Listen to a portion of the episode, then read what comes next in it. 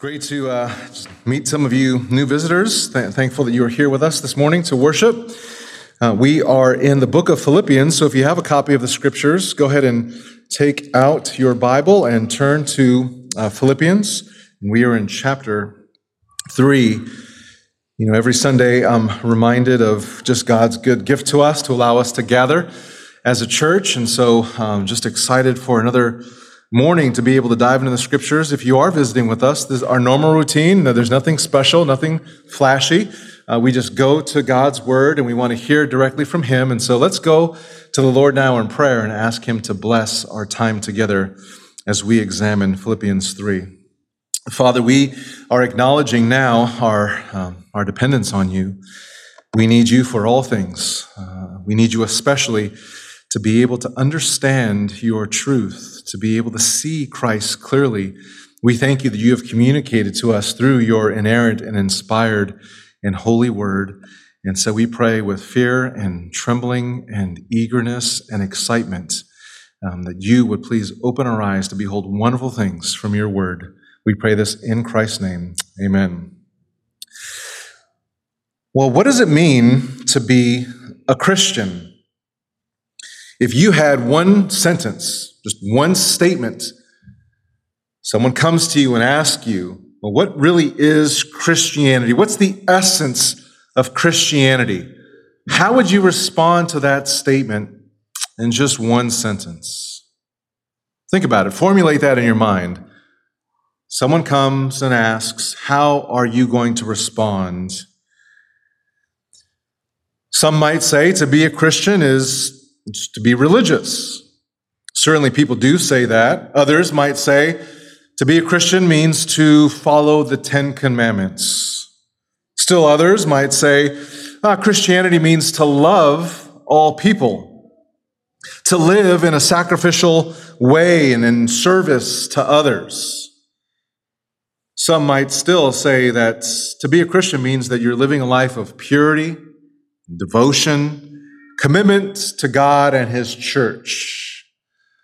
What would you say? How would you summarize that? Well, let me, let me give you what I think I would try to say if someone asked me what it means to be a Christian. To be a Christian simply means that you have an experiential, saving knowledge of the Lord Jesus Christ. You love Him and you long to be with Him. I know that's not the perfect way to put it, but that sentence, that statement is trying to capture, I think, the essence of what the Bible teaches to be in a relationship, an experiential relationship, a, saving relationship, a relationship that's based on love, and a relationship that's based on hope, and a relationship that's based on longing to actually be with Christ. Do you know him? Do you love him? Do you long to be with him? If those things are true of you this morning, then that is a good indication that you are a genuine believer. Obedience, faithfulness, evangelizing, being on mission, fulfilling our mission statement. We exist to glorify God by magnifying the Lord Jesus Christ, ministering to his church and multiplying his disciples. All of that, all of that comes out of this very simply. Do you know him? Do you love him? Do you long to be with him? We live in a day where people not only think that there are many paths to God, but they've also created cheap substitutes for actually knowing God. Some think that Christianity is all about doctrinal knowledge. Do, do, you know doctrine? Do you know the Bible? Do you know theology? And some mistake knowing about Jesus with actually knowing Jesus. There is a difference between the two. You definitely need sound, good, biblical doctrine to know Christ, but you can know those things and not really know Jesus. Many people are very theologically precise. They have all the theological terms memorized. They are good at apologetic debates. They can engage with you on topics of things of the Bible, and yet they don't truly know the Christ of the Bible. So you can really ascertain all the nuances of high theology and Christology and soteriology and make up ologies all you want. but do you really know Jesus? Still others think that Christianity is all about deeds of righteousness, doing what is right, hating and avoiding what is wrong or evil. And they, they, they think that our identity is not necessarily in Christ, but our identity is what we do for Christ. And so they measure Christianity by all the stuff that we do. Still others might think that Christianity is all about devotion to Christian ministry. And certainly we would say, yeah, in part that is true. Loving people, serving people, treating others the way that we'd want to be treated. But listen, the essence of Christianity, it comes down to knowing Him personally, intimately, passionately. The Bible unabashedly proclaims that Jesus Christ is God. The Bible says that there is no other name under heaven by which we can be saved. Christians live for him here on earth, and they long for him to return. And so when you're trying to wrap up what the essence of Christianity is, it's not complicated. He is our greatest desire. He is our greatest pursuit. And again, if that is your heartbeat this morning, then that is a good indication that you are truly in Christ. Well, last week we spent time contemplating the life of Paul. And we looked at when this became a reality for Paul because he didn't always love Jesus. He didn't always long for Jesus. In fact, he was a persecutor of Christ and the church. But we looked there in the first couple verses about his spiritual autobiography. And we took kind of this behind the scenes look. We have in Acts chapter 9 this wide angle lens of Paul's conversion. But when you come to Philippians 3, and when we looked at verses 4 through 7, we got this tele telephoto uh, lens at Paul's heart. And we began to understand the process of what took place in his own mind, in his own thinking, as he repented and turned from sin and counted those things that he once held in high regard as lost for the sake of coming to Christ. Remember that Paul, he used to think that he was right in God's eyes. He, he thought he was in good standing, that he had a relationship with God. And he was basing all of that on his human effort. He was basing his relationship with God on all of his moral achievements. And you remember he said last week, hey, if anyone has a right to boast, if, any, if anyone's going to claim to have some boast, it's me. Look at my resume. Look at my life. I'm a good person. I'm faithful. I'm passionate. I'm disciplined. Who is more disciplined than me? Who is more devoted than me? Paul would say.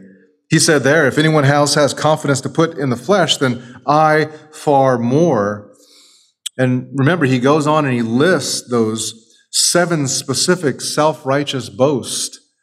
He sincerely believed that he was right with God based on what he did. And again, just by way of reminder, he, he pointed to his heredity. He said, I'm circumcised on the eighth day. He pointed to his nationality. He said, I'm of the nation of Israel. He pointed to his pedigree. And he said, I am of the tribe of Benjamin, his ethnicity. I'm a Hebrew of Hebrews, to his piety as to the law of Pharisee. He pointed even to his intensity, that he was a zealous and a persecutor of the church. And like much of the world, he pointed to his morality when he said, As to righteousness, which comes from the law, found blameless. And all that he once held in high esteem, what he once banked on as his currency to earn acceptance with God, it was all a lie. And he bought into that. All of his assets, all of his privileges, all of his performance didn't truly gain him acceptance with God.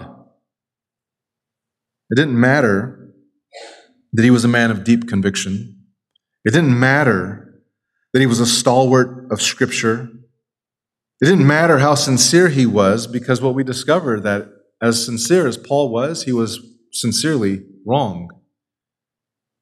He had all his eggs in this basket, but the truth was, trusting in his accomplishments rather than the atonement of Christ, it only accumulated further condemnation. Paul wasn't just bankrupt. What he says is, I was actually incurring more and more debt. He was piling up a mountain of debt. All those things that he thought was making him right with God was actually an accusation against him. trusting in the advantages of his birth and all the attainments, they proved to be deficits rather than assets. And when confronted by the risen Lord, he realized wait a second, I'm still dead in my trespasses and sins. But Paul was spiritually dead, and he needed a new currency, a currency that he couldn't produce on his own. And that's where we saw the great exchange there in verse 7. Look there at the text. Paul makes this sharp turn in verse 7. He says, But whatever things were gained to me, those things I have counted as loss for the sake of Christ. See, in contrast to all of Paul's religious achievements and his man centered accolades, in contrast to all of his self righteousness, you have Christ standing alone and all of his righteousness. And so he says in verse 8, well, more than that, I count all things as lost um, because of the surpassing value of knowing Christ Jesus my Lord, for whom I have suffered the loss of all things and count them but rubbish, so that I may gain Christ. Paul, he, he lists all of these advantages that people would, would die to have. That kind of reputation, that kind of pedigree, that kind of privilege, that kind of piety. People looked at Paul and thought he was a stellar saint. And yet he says all that was dung. John Calvin said of Paul, he said, Paul declares that he not only abandoned everything that he formerly reckoned precious, but that it stank like excrement to him. Paul, he considered all of his former gains as loss. He considered all things as loss. But listen, it's not just about losing. That, that's not the end of the story. The reality is that we lose in order to gain. It's we let go of that closed fist because there's something so much more valuable and precious and eternal and beautiful over here. It makes letting go of this so much easier when this is far superior. You see, Paul's religious resume, it used to be his pride and his joy. But all that impeccable law keeping only kept him from a true knowledge of Christ. So he, he has to move all that Pharisaical fastidiousness. He needs to move it from the assets column to the deficits column. But he needs to put something else over here. Because you cannot get to heaven. You cannot have a relationship with God with just a zero balance. If you want to go to heaven, if you want to have eternity, you need something else other than a blank slate. You need perfect righteousness. You need Christ righteousness. Well, how do we get that? How do we get that? We know that Jesus, Jesus is the only asset that's big enough both to cancel our debt and at the same time to credit our accounts. So, how do we get Jesus over here? Well, let's look at our text. Starting in verse 8, Paul says this More than that, I count all things to be lost because of the surpassing value of knowing Christ Jesus my Lord, for whom I have suffered the loss of all things and count them but rubbish that I may gain Christ. Verse 9, and be found in him, not having a righteousness of my own, which is from the law, but that which is through faith in Christ the righteousness which is from God upon faith, that I may know him and the power of his resurrection and the fellowship of his sufferings, being conformed to his death, in order that I may attain to the resurrection from the dead. Here's our main idea if you're taking notes this morning. In Philippians 3 9 through 11, Paul provides us with three glorious returns that come from counting Jesus as supremely valuable. Three glorious returns that come from counting Jesus as surpassingly valuable. To know Christ and to be found in him means that you have righteousness, relationship, and a resurrection. Righteousness, relationship, and a resurrection. And these three blessings they not only outweigh any other asset that the world has to offer, but in fact, you can look at those three things and say, hey, that is Christianity. Christianity is about righteousness, it is about relationship, And it's when those two things marry in perfect harmony and we are resurrected to be with God forever. So let's begin with righteousness in verse 9. Paul says he wants to be found in him. Now, this particular verse, verse 9, realistically, you can take several months just to preach on this verse because it's jam packed with theology. Books have been written just on verse 9 alone. But let's begin here. The beauty of the Christian gospel is that God finds us in Christ. You see, to be found is in the passive voice, meaning that it's something that happens to us. It's not something that we actively do, but it's something that God did. And so he places us in Christ. It's God's doing. He positions us in such a way that when he looks at you, you look at you in the mirror, like maybe this morning, and some of you don't really like what you see, or you need to make some changes, whether it's the hair or the weight or whatever else. You're looking at the outward you. When God looks at you, do you know what he sees? If you're in Christ, he sees Christ. He sees Christ's beauty and majesty, and he sees Christ's righteousness when he sees you. Well, it's not just that, but the first blessing we receive from being found in Christ is righteousness. You see, we can't understand God we can't understand the Bible. We can't understand who we are and what we need without understanding what righteousness actually means. So the starting place is this right here God is righteous. That, that is the message of the Bible, that God is a righteous God. Psalm 92, verse 15 says, Yahweh is upright. He is my rock, and there is no unrighteousness in him. Psalm 145 verse 17 says, Yahweh is righteous in all of his ways and holy in all of his works.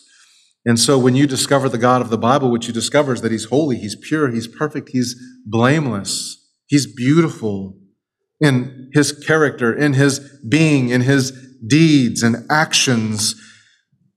And when God created man, we know that he created them man, male, and female. And he created them in his own image, the Bible tells us. And he created them to be like him and with him.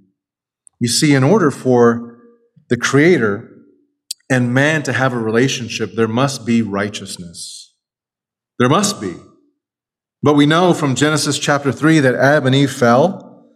They ruined the relationship with God because they chose what was unrighteous. And so, as a result of sin and selfishness, because of their rebellion, all the human race falls into sin, and there is a disruption in relationship. And everyone, since Adam and Eve, suffers from the same problem. We lack righteousness. And so, how do we recover this righteousness? How, how do we reestablish this relationship with God? And the answer is you don't. You can't. You can't do it. The biblical answer is God does it for you. There was only one solution. There's not many solutions. The solution was for God to send his perfect son, being made in the form of God, without sin, to live a perfect life that you couldn't live, to die a death that you deserved, hanging on a cross, still forgiving and loving and obedient to the Father's will, dying, being buried, raising from the grave. That was the only way. So God's ultimate plan was to provide this righteousness that we desperately needed that we couldn't get on our own. But still, people think that there's other ways to get this righteousness. And you need to tell people there's only two ways. There's only two ways. One is the right way, one is the wrong way. One is the biblical way, one is the unbiblical way. One is a works based righteousness. A works based righteousness is the righteousness that we pursue on our own. And the other is a faith based righteousness. It is the trusting, it is the confidence it is the dependence on God to provide what we so desperately need. For too long, I was about works based righteousness. For too long, you were about works based righteousness because in our own mind, we kind of calculated that we weren't as bad as other people, that God would accept us because we weren't like so and so. That's how a lot of people think today. I'm not like Hitler. I know I'm not like Mary, the mother of Jesus, but I'm somewhere in between. And if you're in between, you must be pretty good. The reality is, you don't have to orchestrate the Holocaust. You don't have to give birth to the Savior. If Hitler and Mary don't have Christ's righteousness, they're both going to hell. No one gets a free pass. The Bible is very clear that we need perfection. Not I am better than so and so, not even I'm the best. No, you need perfection and you don't have it. Only Christ's perfect righteousness is the acceptable currency in God's view. But a faith based righteousness, well, that's totally different. That's righteousness that comes from Christ. And it's obtained by being found in Him. 150 times in Paul's letters, he talks about the believer's identity as being in Him, in Christ, in Jesus. This is positional. And if we are in Christ, then we're justified before God. And there's no better place to be. But listen, if you are not in Him, then you are what? Out. I remember going to uh, run some errands one time Park the car, I go, I come back, and I see that dreaded envelope on the windshield. And I say, wait a second, I know that I was in the right space of time. So I go and look, and I, did I park in the one hour, not the two hour? And I look and I know I had two hours. What's going on here? And so I actually grabbed the thing because I saw the little lady in the car going by, and I stopped her and I said, hey, um, can you come take a look? I, got a ticket, but I'm under the under the time limit. Um, I don't even see a marking on my car. Uh, what, what's the deal here? And she said, Oh, yeah, yeah, I remember that. And she said, Well, you didn't park between the lines. And I said, Wait a second. Like 99% of my car, a little Prius, is, is, is in between the lines. You mean to tell me because, like, my little exhaust is coming out past the line that I got a ticket? And she said, Well, if you didn't want a ticket, you should have been in between the lines. And I said, Wow, no grace. That is harsh. Listen, God is a gracious God. If you are not in Christ, there is no grace for you. It is not 99% in Christ, it is all or nothing. You think she's harsh. God said, I have a requirement, and it is perfect righteousness. If you do not have Jesus, then you do not have salvation. The only way for us to stand before the judgment of a holy God is to have experienced what the Bible describes as this great exchange. Our sin, our polluted righteousness has to be placed on Christ and condemned there and his perfect life, his life of obedience and law keeping, it has to come to us through faith. We must be in Christ so that when God looks on us, he no longer sees our pathetic attempts at righteousness, but what he sees is Christ's perfect life. All of it is yours because you are in Christ. So, to be in Christ means that we are in union with him. And all the merits of his obedience, they clothe us. And now we have perfect righteousness. It is his righteousness imputed to us. Paul says this explicitly in Romans chapter 4.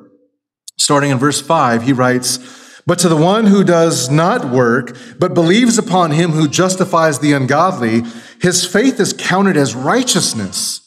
Just as David also spoke of the blessing on the man to whom God counts righteous apart from works, as David also speaks of the blessing on the man to whom God credits righteousness apart from works.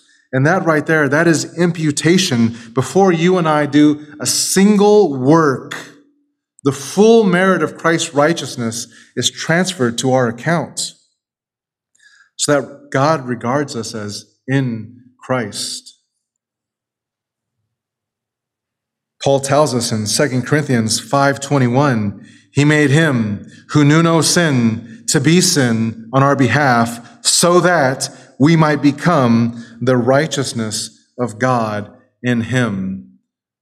That's the gospel in a tweet right there.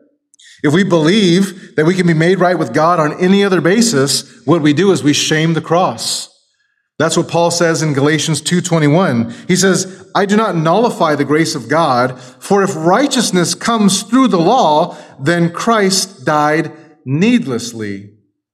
That statement is huge because what Paul is saying is if you're trying to get to God any other way, if you're trying to be made right with God, if you're trying to go to heaven, if you're trying to have eternal life apart from Christ, then what you're saying is, God, you made a big, bad, dumb mistake by sending Jesus.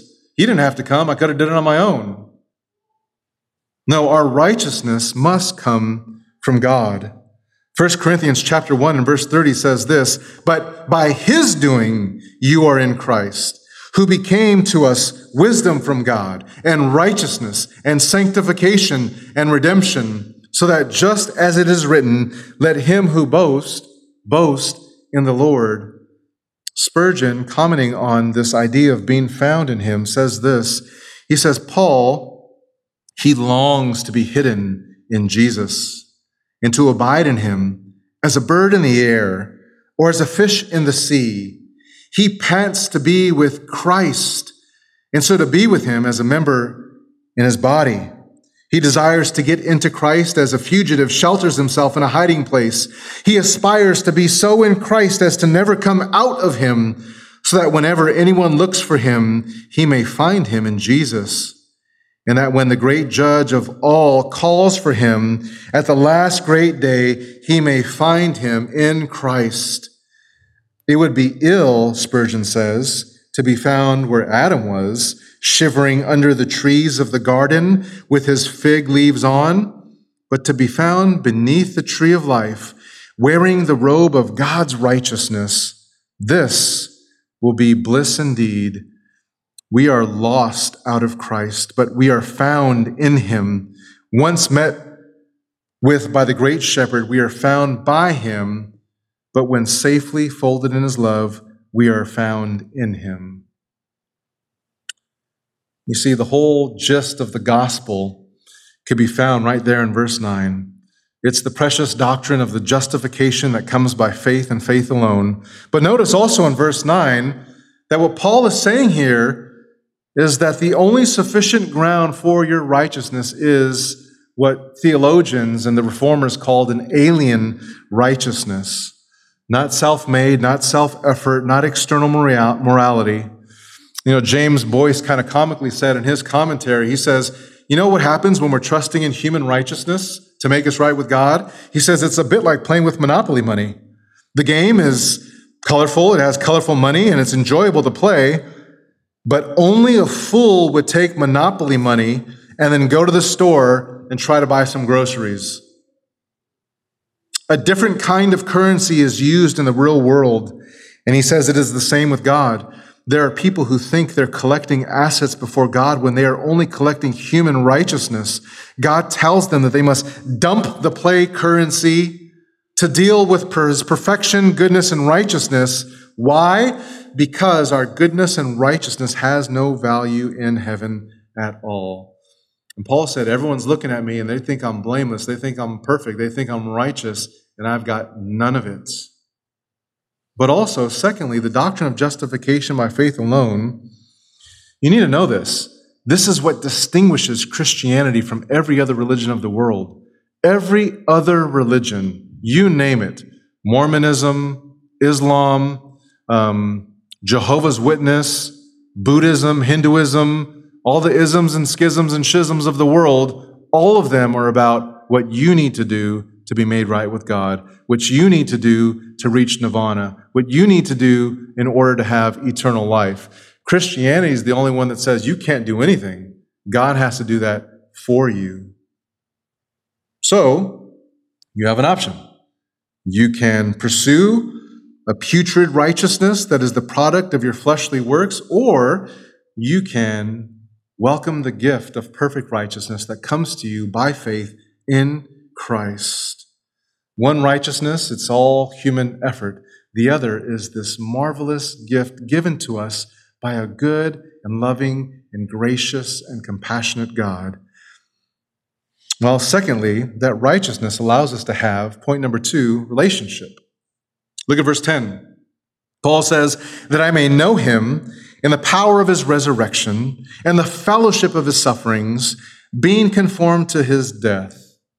And here's where I need to say this that righteousness, is beautiful and as glorious as that is, that imputed righteousness that comes to you, that's not, that's not the end of the story. That's not the ultimate aim. You, you realize that righteousness is just the appetizer. There's a, there's a main meal, and it's Jesus. Forgiveness, redemption, adoption, all of those things are just the precursor for something that is so much more enjoyable and delightful, and it is Christ Himself. One author said, you know, getting saved is a lot like getting married. It's just the beginning. It's the beginning of a growing, knowing, and sharing relationship. But look back in verse 7. Tell me if you notice something. He said, Those things I have counted as lost for the sake of who? Say it. Christ. More than that, I count all things to be lost because of the surpassing value of knowing who? Christ for whom I have suffered the loss of all things and count them but rubbish so that I may gain who? Christ and be found in who? In him, not having a righteousness of my own, which is from the law, but that which is through faith in Christ. You see, the passage here is all about Jesus. It's saturated with Christ. And the question we need to pause and just ask is, is he your desire? Do you long to have more of Christ? You know, I know a lot of facts about Kobe Bryant, the late Kobe Bryant. I love Kobe. Kobe uh, went to Lower Merion High School. We graduated the same year of high school, 1996. He was the 13th overall pick by the Charlotte Hornets. We traded Vlade Divac for him, and so Kobe came as a young 17 year old to the Los Angeles Lakers. He was a five time NBA champion, two time scoring leader. He had an 81 point game, the second most points in NBA history. I mean, I can go on and on and on. I even have a friend who played basketball with Kobe Bryant. They won a championship together. He's currently coaching on the Lakers. Um, and I remember talking to him about Kobe and Kobe, what Kobe did and how Kobe practiced and games Kobe had. But I didn't know Kobe Bryant. I knew a lot about him. There's a big difference.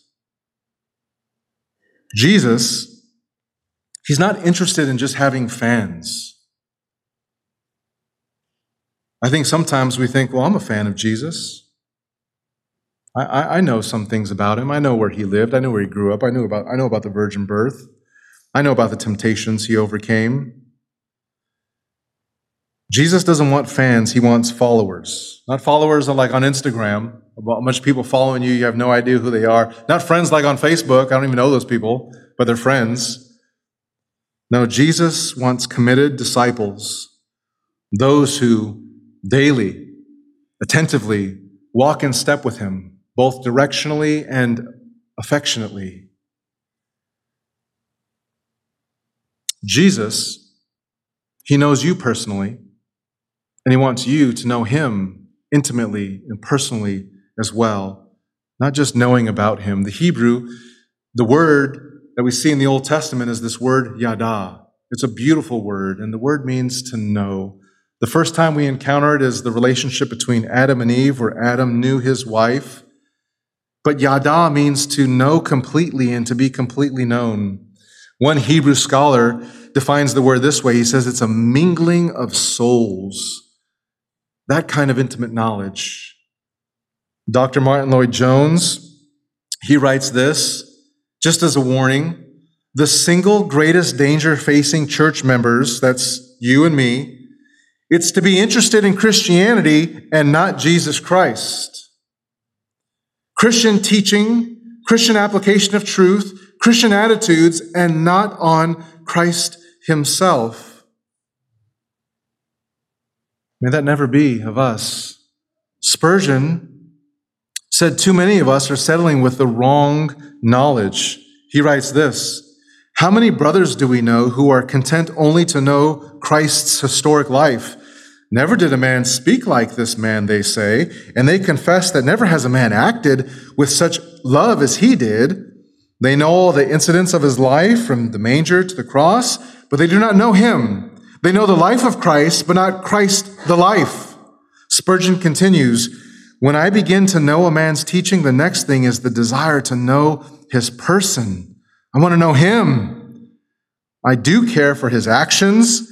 My soul would sit down and admire those masterful works of holy arts, his miracles of humiliation, of suffering, of patience, and of holy charity.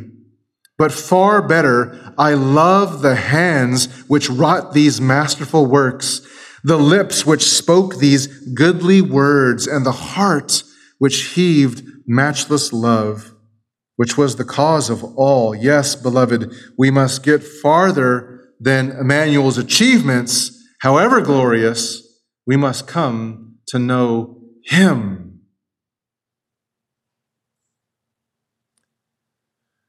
And if you're a Christian, that's the cry of your heart. Christ is central. He is the main thing. Notice, look, Paul, he didn't say that I might know forgiveness, or that I might know peace, or that I might know blessing, or that I might know heaven. All of that is included, but Paul's primary gain is Jesus himself. All the benefits come as a result of being found in him. It is primary, and that is why it is Paul's greatest ambition. So he says, For me, to live is Christ, and to die is gain. Why? Only because I get all of Jesus.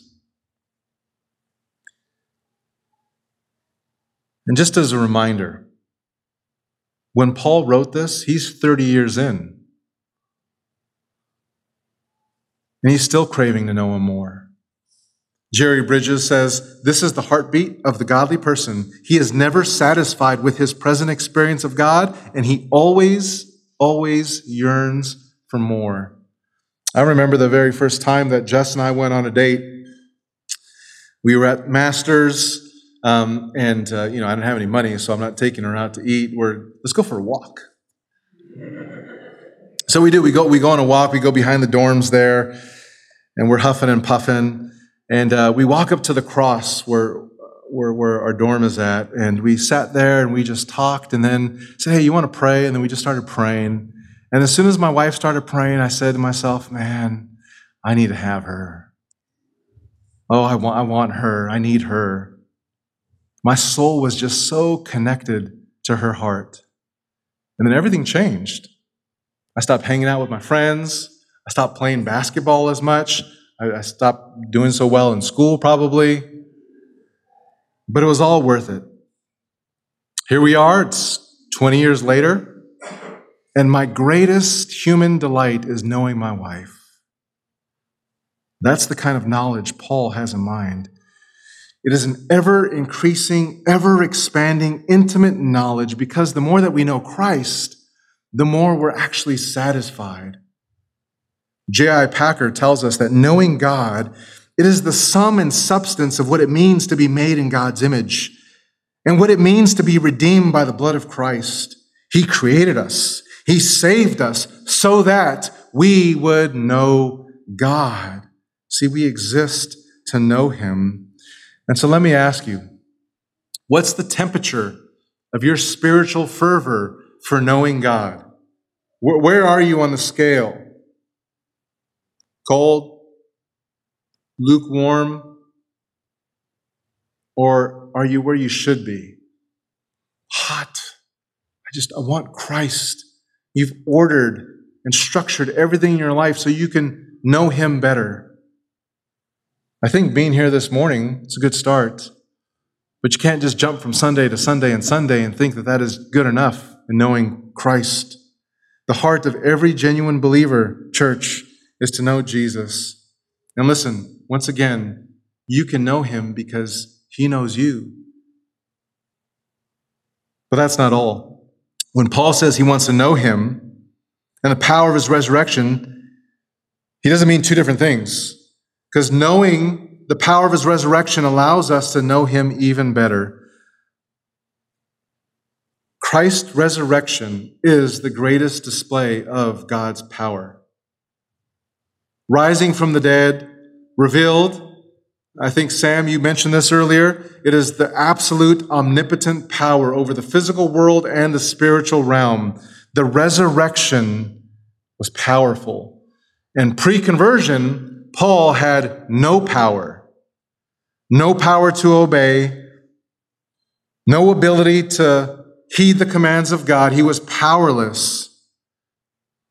And then all that changed on the road to Damascus because he's literally confronted with the resurrected power of Christ.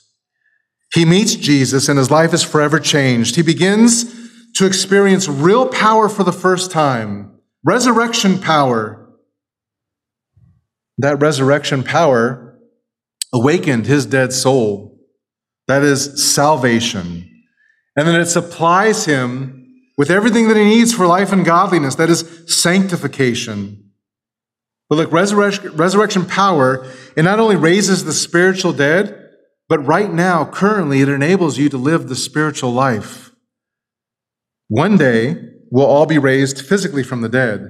That is resurrection power. But that power is currently at work in each of us to be living an obedient life. If you are a Christian, then you know what this tastes like. You've seen, you've heard, you've experienced. You weren't always like this. You didn't love Jesus. You didn't want to sing. You didn't want to read your Bible. But look at the resurrection power in your own life. Now you have a desire to serve Christ. Now you want to defeat sin. Now you want to lead a holy life. You overcome trials depending on that resurrection power. When you are weak, you're really strong. Why? Because of resurrection power. If you ever have a desire to proclaim the gospel and see others saved, do you know why? It's because resurrection power is working inside of you. That's the kind of power that we want. Listen, if you feel like you're struggling right now, falling victim to the same sin, if you feel like you're not loving your spouse the way that you should or your kids, if you're failing in evangelism, you need to be reminded that you have resurrection power. You turn to God, you plead with Him, God, give me more of that power. Let me know, let me, let me taste it, let me see it. And He delights, He delights to give it. What Christian doesn't want the experience of resurrection power? We love it. We felt it. We've seen it at work. And yet, Paul says there's something else here that he wants.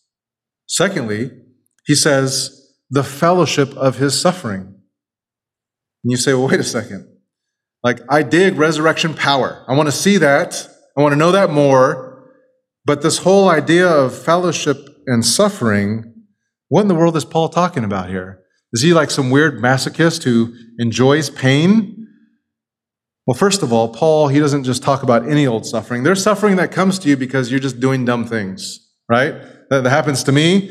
Uh, I make bad decisions, unwise choices, and I suffer as a result. That's not what Paul's talking about. He's specifically speaking about the kind of suffering that become, that comes because of our fellowship with Jesus. Paul, he's already said, look, I'm in prison because of Christ. He says, I've suffered conflict because of Christ. I'm being poured out as a drink offering because of Christ. Uh, turn with me to Second Corinthians, Second Corinthians and uh, chapter 4. And as you're turning there, just listen to what Paul says in chapter 1 of that same book. Verse 5, he says, The sufferings of Christ are ours in abundance. In, in chapter 6, he says that he suffered in afflictions and distresses and hardships and beatings and imprisonments and disturbances and labors and sleeplessness and in hunger. But in chapter 4 and verse 17, look what Paul says. But we have this treasure in earthen vessels, so that the surpassing greatness of the power will be of God and not of ourselves. In every way afflicted, but not crushed, perplexed but not despairing, persecuted but not forsaken, struck down but not destroyed, always carrying about in the body the dying of Jesus, so that the life of Jesus may be manifested in our body. For we who live are constantly being delivered over to death for Jesus' sake, so that the life of Jesus also may be manifested in our mortal flesh. So death works in us, but life in you. And then after he glories in the power of the resurrection, look what he says in verse 16. Therefore, we do not lose heart. But though our outer man is decaying, yet our inner man is being renewed day by day. For our momentary light affliction is working out for us an eternal weight of glory far beyond all comparison. We oftentimes, we want to experience Sunday, the resurrection, the power, without realizing that in order to get there, you need a Friday. That there is suffering in the Christian life that power comes to us because of Christ dying. And in the same way, our suffering, if it's for Christ's sake, often comes because you're dying to self. You're choosing Christ over the world. You're choosing commitment over compromise. And if you set your face to obey the word of God, you will have persecution. Christ said, if they persecuted me, they'll persecute you. Paul says, if you desire to live godly in this life, you will have persecution. So it will come if you're being obedient. It will not come if you are compromising. And the question is is it worth it? Is it worth it to suffer for Christ's sake? We suffer for Christ's sake, recognizing that it is the fire that purifies. That the suffering is worth it because it's stripping us away of ourselves and our wants and our desires and our longings after things of this world. And listen, far from neglecting you when you're suffering, Jesus is refining you through that suffering. He humbles us in our suffering. He causes us to look to Him in our suffering. He creates more dependence on Him when we suffer for His sake. He deepens our hope and our trust. And wouldn't you agree that the moments of your sweetest fellowship with the Lord is not when things are going extra well, but when you have nothing, when people have turned their back on you, when people are making fun of you and ridiculing you and shaming you. Oh, that's when we, when we taste the sweetness of Christ.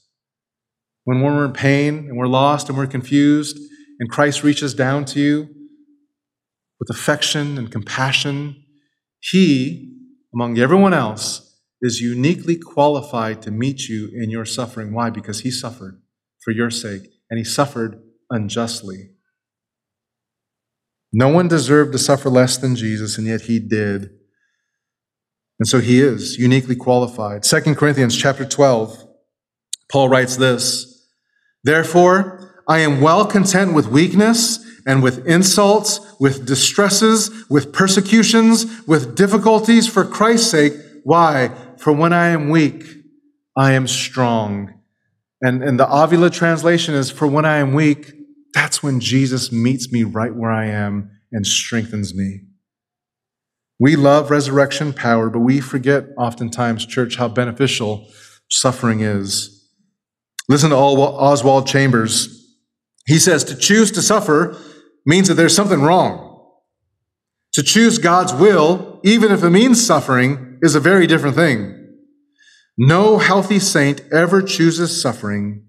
He chooses God's will, as Jesus did, whether it means suffering or not. Paul only chose suffering because it increased his intimacy with the Lord. It increased his knowledge of Christ. And since he wanted Jesus more than anything, he's willing to endure anything for the cause of Christ. Righteousness provides the relationship the intimate relationship includes knowing Christ, fellowshipping with him in his suffering, but Paul says also becoming like him in his death. You see, the knowledge of Christ's suffering comes at an extremely high price, and that price is total obedience. Total obedience. Back in chapter 2, Paul tells us he was in the form of God, but then he became a man and he became a slave. And he, he became a slave to the point of what? To death, even death on a cross.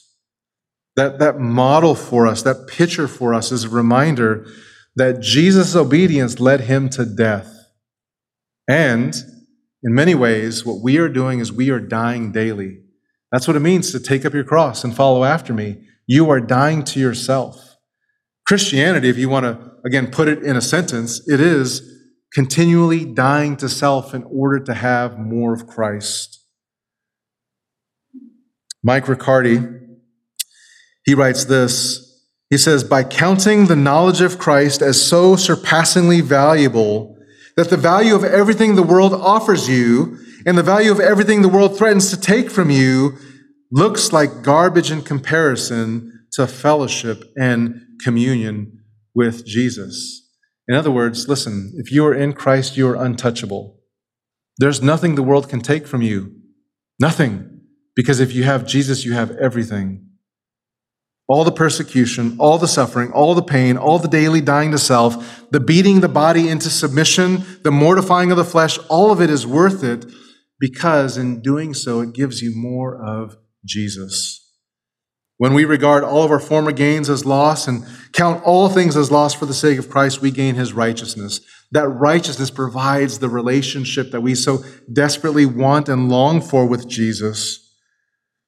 We experience him, we know him, we know the power of his resurrection, the power that sanctifies, but also, third and finally, one day, church, will be resurrected. Look at verse 11.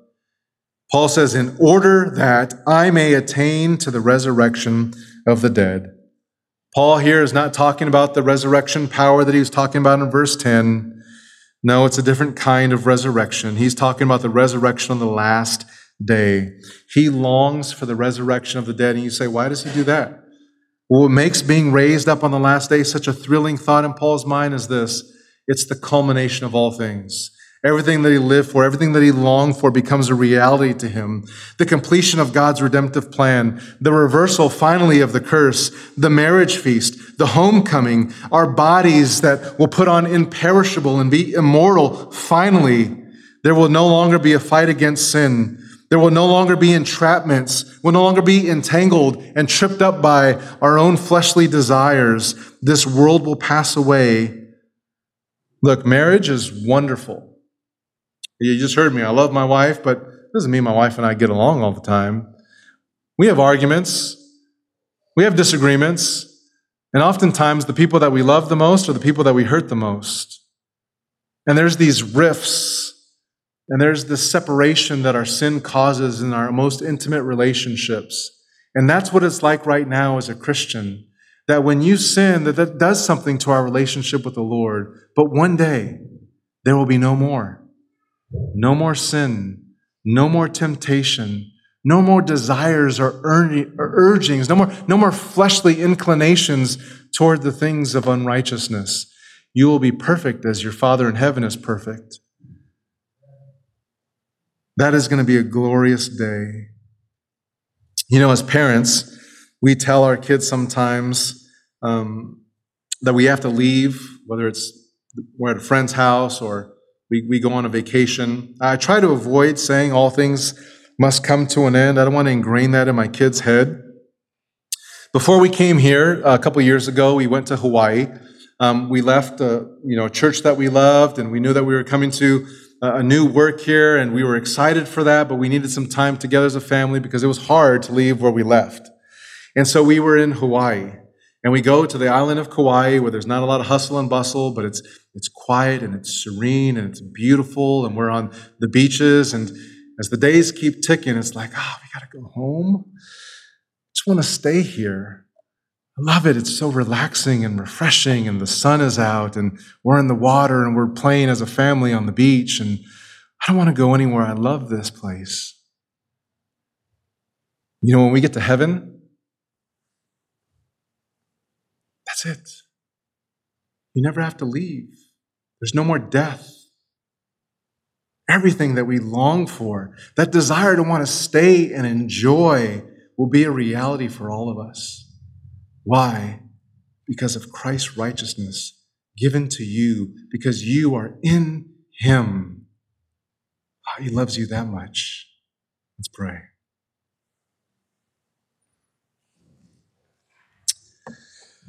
Oh, Father, we, we love you and we are grateful for the clarity of your word. God, we know from the scriptures that we do not possess righteousness in and of ourselves, that we cannot attain righteousness that will make us acceptable in your sight. But God, we depend on you. We look to you. We, we need Christ. And Father, for those here who might not be in Christ, they have not repented of their sin, they have not trusted Jesus for forgiveness, they have not bowed the knee to the King. Oh Lord, I pray that you would work in their heart. Help them to see their utter bankruptcy. Help them to see that everything that they're putting their hope and their trust in apart from Christ will only condemn them to hell for all of eternity. Also, a place that is infinite in its duration. But Lord, there is a way of escape, and it is through the precious, precious blood of Christ. Oh, I pray that you would awaken dead souls that that same resurrection power that raised Jesus from the dead would, even today, resurrect hearts, bring people to life from spiritual death, to enjoy, to cherish, to love and serve you. Oh Lord, what a treat. We thank you for the ways that you've ministered to us today, and we pray that you would help us in our ever increasing, ever growing knowledge, love, and longing for you. We pray this in Jesus' name. Amen.